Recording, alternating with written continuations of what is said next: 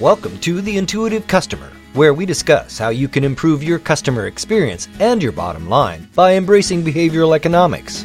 And now, here are your hosts world renowned thought leader on customer experience, Colin Shaw, and Professor Ryan Hamilton from Emory University. Good evening, good morning, uh, no matter where you are uh, around the world. Ryan's going to talk through um, uh, one of the one of the psychological principles uh, and we're then just going to have a conversation about it. And hopefully, in there, there will be some learning about uh, why people do what they do and why customers do what they do and all that other wonderful stuff. So, Ryan. The topic for today's conversation is extremeness aversion. So, uh, let me define that. We'll talk through some examples and then talk about what it means. Uh, extremeness aversion is a principle that seems to motivate a lot of people when they make choices.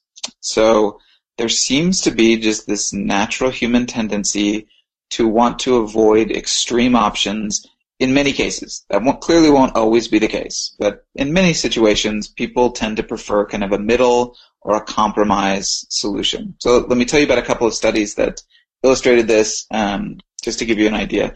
So one study uh, gave people a choice between three different cameras, or excuse me, let's start with the, the the earlier part. So one one study gave people a choice between two cameras. So there was a um, a, nice Minolta camera that was priced at $170, and then there was another one that was a nicer model, same same brand, still a Minolta, and that was priced at $240.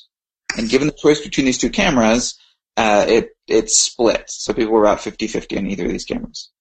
Different group of people, same two cameras, but then they added a super premium camera. So still a Minolta, but an even better brand, and this one was priced at $470. So let's think about what should have happened there. If people's preferences for cameras are distributed in some way, right, then that first set tells us that people are in between this this less expensive and more expensive camera. That's kind of where the, where the preferences lie. If you add an even more expensive camera to that set, what should have happened is that uh, that camera that was in the middle, share should have been drawn away from that camera. So people should have shifted from that uh, what was now the middle camera over to the more expensive camera. That's not what happened. Instead, that middle camera actually gained share. It went from 50% of the choice share up to 57%. And the rest of the choices were split between the high and the low. So, so there was this, this push towards this middle option when it became the middle option. So that's one study. Let me tell you about one more study and then I'll kind of back, back away from this a little bit and talk about the principles behind it. This other study was run at Duke University and they had people go on a virtual road trip. So they said, imagine you're going to go to all these cities and you're going to need to eat at all these restaurants as you're going through. And so they had people make a bunch of food choices at a bunch of hypothetical restaurants. Now they weren't interested in what they chose for food, they were interested in what they chose for the drink. So at all the restaurants there were three drink options, a small, a medium, or a large, but they randomly changed the sizes of the small, medium, and large. So at some stores it was the small was a 16 ounce and the large was a 24 ounce. At other stores the small was a 24 ounce and the large was a 32 ounce. So it changed very, uh, uh, dramatically across stores.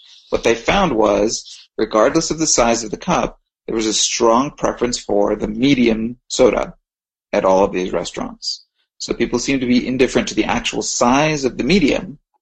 Instead, they just wanted the medium, whatever that happened to be. So I am exactly this person. Okay, so uh, whenever I get something done around the house, I always get three quotes, yep. and I, I never go with the highest one. I never go with the lowest one. I always go for the one in the middle. Um, uh, I always think the lowest one is too cheap, mm-hmm. and therefore there must be something wrong with it. And the highest one, I assume, is somebody just uh, I don't know whether it's profiteer or whatever. But uh, I, I, you know, ninety percent of the time will go for the one that's in the middle. So I guess I'm just following on from what you're articulating. Yeah, and some businesses articulate that as a rule too. When they're when they're bidding out business, they'll explicitly tell their purchasing agent, get a bunch of quotes, throw out the high and the low, and pick one of the ones in the middle. Yeah, for because that that's same reason. point in itself, actually, because some of the bidding processes, if you just choose the lowest one, by definition, you're just going to get the one that's, well, maybe this is now just me following in with the same rule Yeah. and trying to justify it. well, well, but this is the logic, right? And um, I think this has some, has some intuitive appeal because so many people can see themselves behaving in that way. Um, Yeah. So again, this this doesn't always happen. There are clearly cases where you seek out the lowest price available on something, or where you want the highest quality that you can possibly get. Uh, but in a lot of cases where you don't have strong preferences going into the situation, there's this natural tendency to want something that's kind of moderate or a compromise. We're so pleased that you're listening to this episode of The Intuitive Customer. As a listener, we want to offer you a free download of Colin's ebook, Unlocking the Hidden Customer Experience. Take advantage of this free offer being made available only to listeners of this podcast. Do it now. Just go to beyondphilosophy.com slash podcast and follow the link for the free book. That's beyondphilosophy.com slash podcast. So I've got a really good question for you Yes. that's going to stump you. Okay, you ready for this? Stump. It. Does this happen in politics? Yes. It's interesting. Um, I not go for the right wing candidate or the left wing candidate, you go for the one that's in the middle. so politics is complicated. um, I think that if you look at so It's more so like a belief system, isn't it? I would have thought politics, to try to help you out here, is more like a belief system as well, It isn't it? is. It is. Um, in fact, there's a, a psychologist named uh, Jonathan Haidt who has written extensively on the fact that uh, a lot of people view politics in a way that's much more consistent with religious belief uh, than Yeah. is with kind of logical policy um, pronouncements, policy preferences. But it made Uh, me think if you've got the because I mean you you've probably seen what's happening in the French. Um, well, obviously what's happened with in the UK with Brexit, then what happened with in the US elections, then what's happening in France. You're sort of getting this polarization, Right. both. Um, you know, whereas people, I mean, it's even interesting, even interesting actually in the words centrist, because they talk about being in the center as, as, and, and even the word extreme, either end, sort of says that you don't want to be there, doesn't it? Really?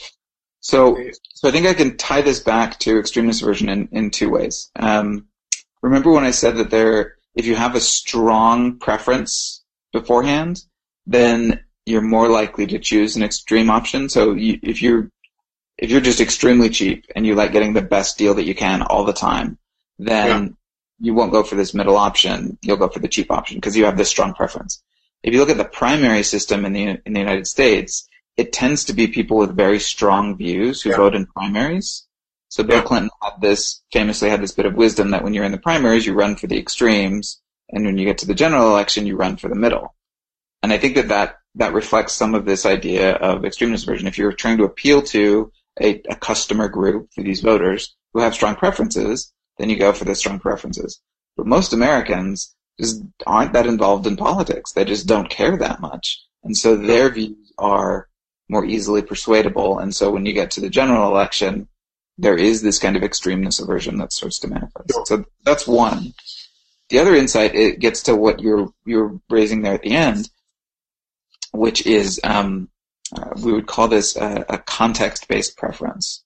So when we talk about uh, the center or extremes, well, what defines the center, and and what is an extreme?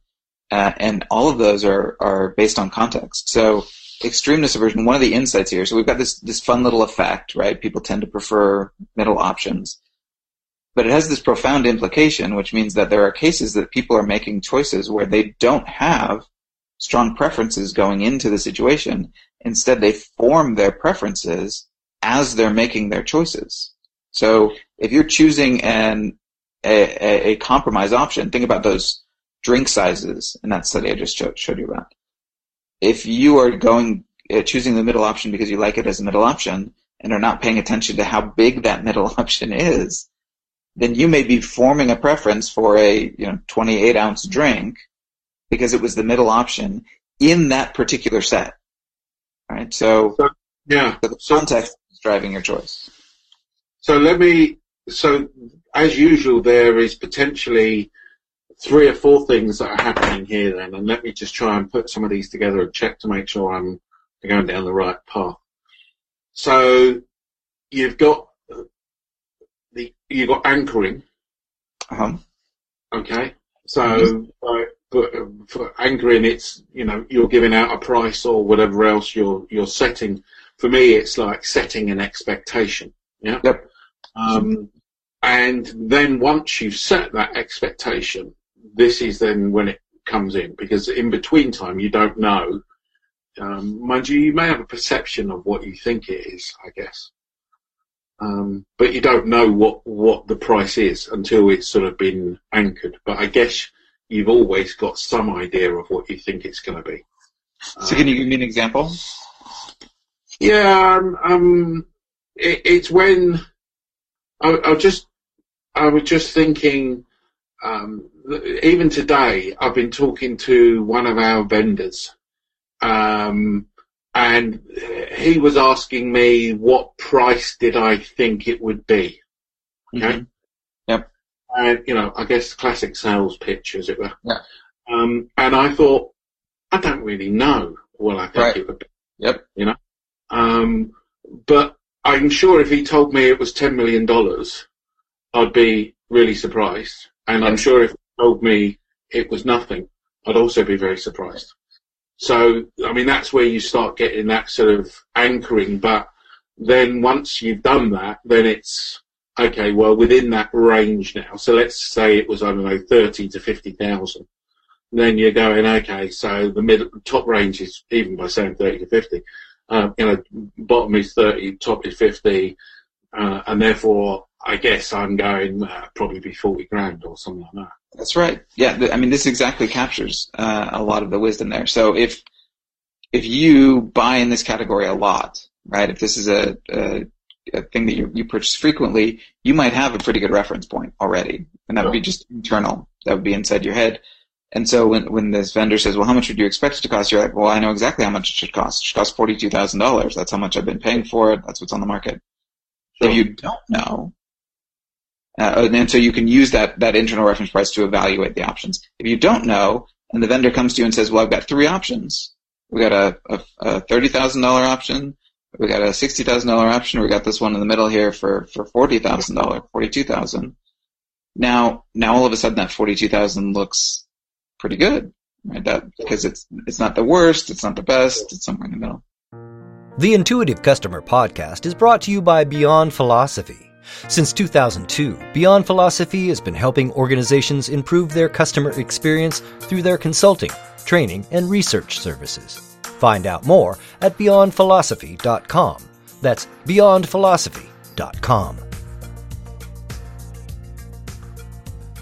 So, does that mean then, Ryan, if we go back and I ask my usual question of, so what does this mean for customer yeah. experience?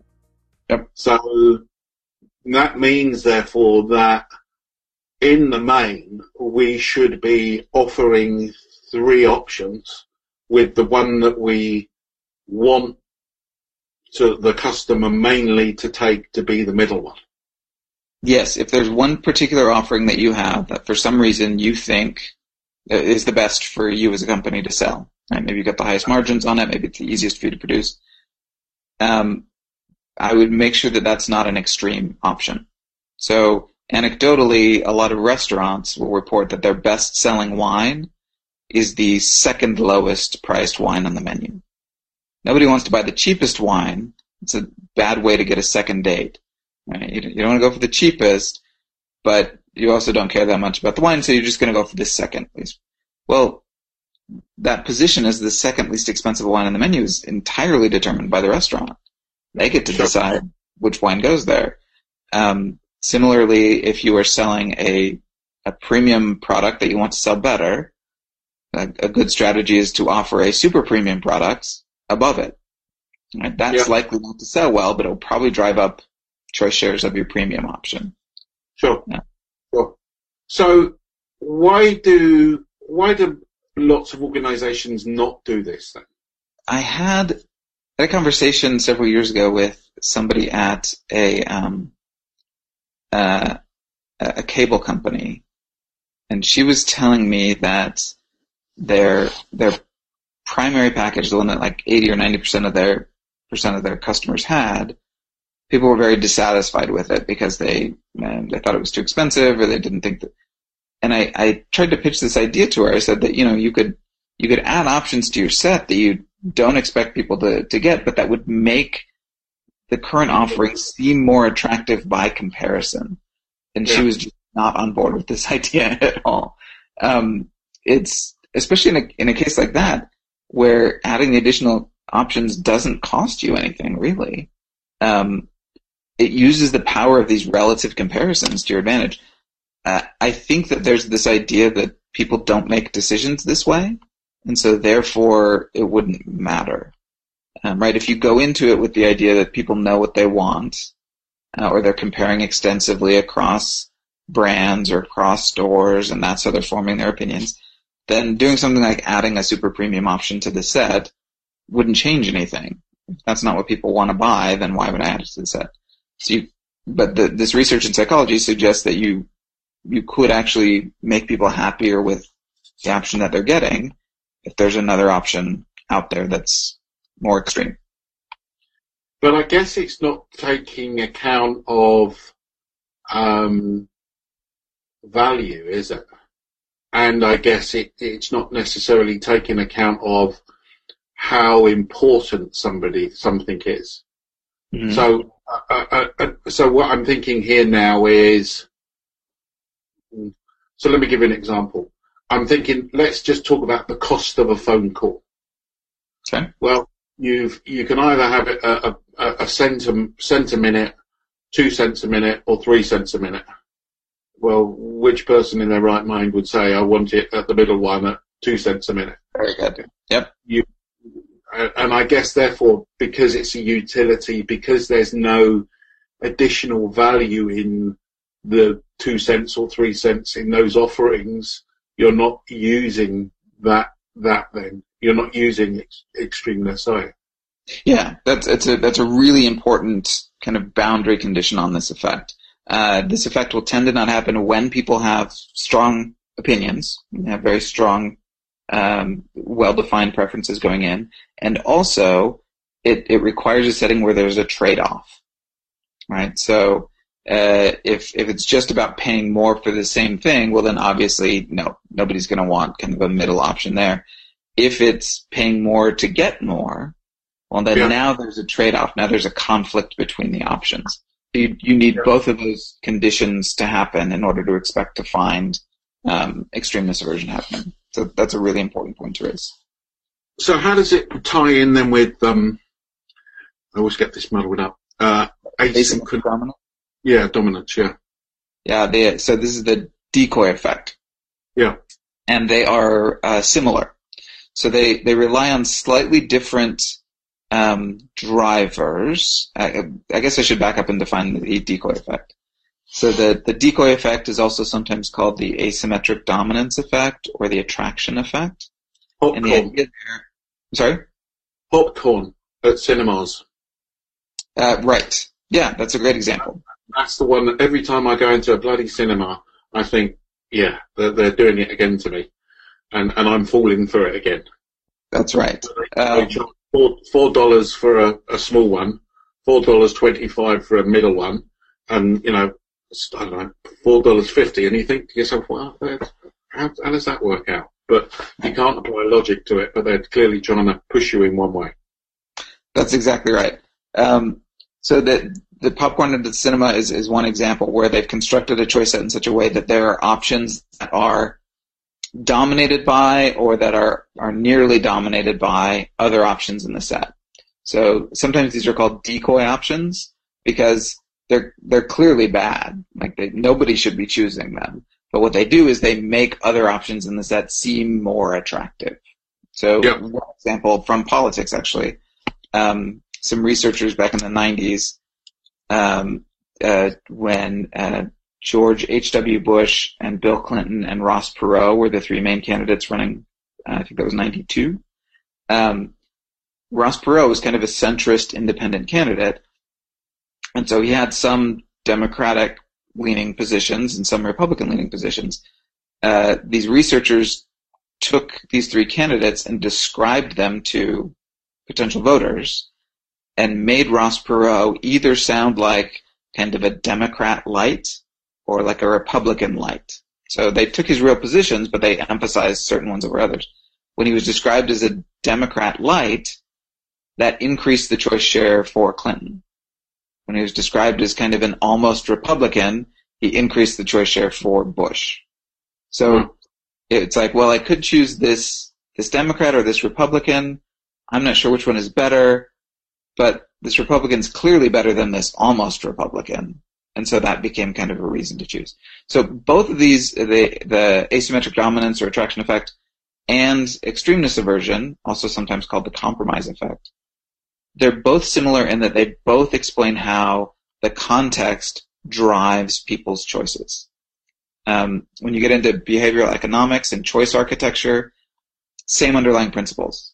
The fact that people don't know exactly what they want until you show them what's available, and then based on what's available, they'll choose the best of kind of what's there.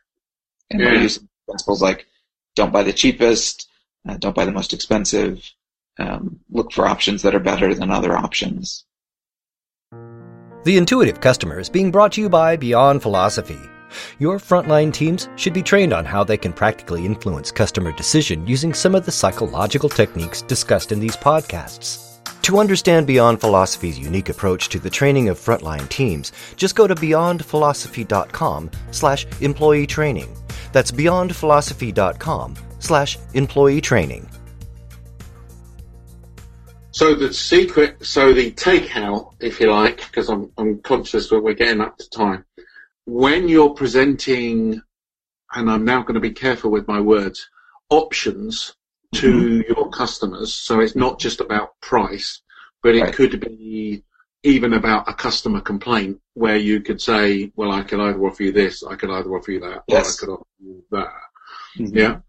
Uh, therefore, the perception is, or you, what you should be doing is thinking about, well, which one do I really want the customer to take, yep. or whatever.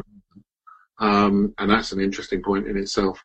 Um, but whichever one, the middle one, and then I need to sort of wrap those two extremities around it. And I'm wrapping those extremities around it to um, to really go. You don't want this one, and you don't want that one. It's so obvious that you want that one. Yeah, right? I mean, look, there well, are. I guess it can't be too ridiculous, otherwise they just look like they're, they're, you're being stupid, basically. Right. Yeah. No. Clearly, if it looks like if people feel like you're trying to manipulate them, then that will tend to backfire yeah. disastrously. Um, you know, there there are a number of reasons for having multiple options. It could be that you're just covering the marketplace, right? It could be that there's there are people out there who who have different preferences. That's fine. Uh, you should expect, though, that on average, many situations, if you have three options available and there's a trade-off between the options, that there will tend to be kind of this natural preference for the middle option. Yeah. Um, I can hear somebody saying, well, you know, I offer three options and, and, you know, there's a trade-off there. Uh, but people, people all, all tend to go for the cheapest option, you know, so what's going on there? And that may be because your three options are, are just mapped at the extreme of what people are willing to pay, right? So, yeah. so this isn't magic, right? If people have some general inclination towards wanting to pay less, then they're going to go for the cheapest option. Yeah, and I but think the other, yeah, the other thing for me that's key is that you never look in these things in isolation. Building on your magic point, you, you know, you never turn around and go, well, if we do that, that's going to change the world. It's a sort of a, it's more of um, a, a, a series of things and a series that you have to put into place. And yeah, the other, I, I think that's sorry. a general, a good general warning. We'll be talking in these conversations about a lot of these psychological principles. There is no psychological theory that holds all the time for everyone in every situation. None. Yeah. None of them. No. So no, the question, where can we apply these? Can we test these out? I interrupted yeah. you. Though. and that for me, when it comes back into going, when you're designing a customer experience, segmenting the customers is one thing. So you can start putting people into different groups, but then taking these theories and designing the implications of these into the experience becomes uh, becomes a, a, a key. Um, plug for the book. If you want to read the book where we talk a lot more about this stuff, the intuitive customer, take a look at that. Uh, and so until then, um, thanks very much. Thank you. This has been The Intuitive Customer with Colin Shaw and Professor Ryan Hamilton. But it doesn't end here. Just go to beyondphilosophy.com slash podcast to find all of our shows, access free tools and resources, and subscribe, won't you? That way you'll never miss a show. That's beyondphilosophy.com slash podcast. And we'll talk with you next time on The Intuitive Customer.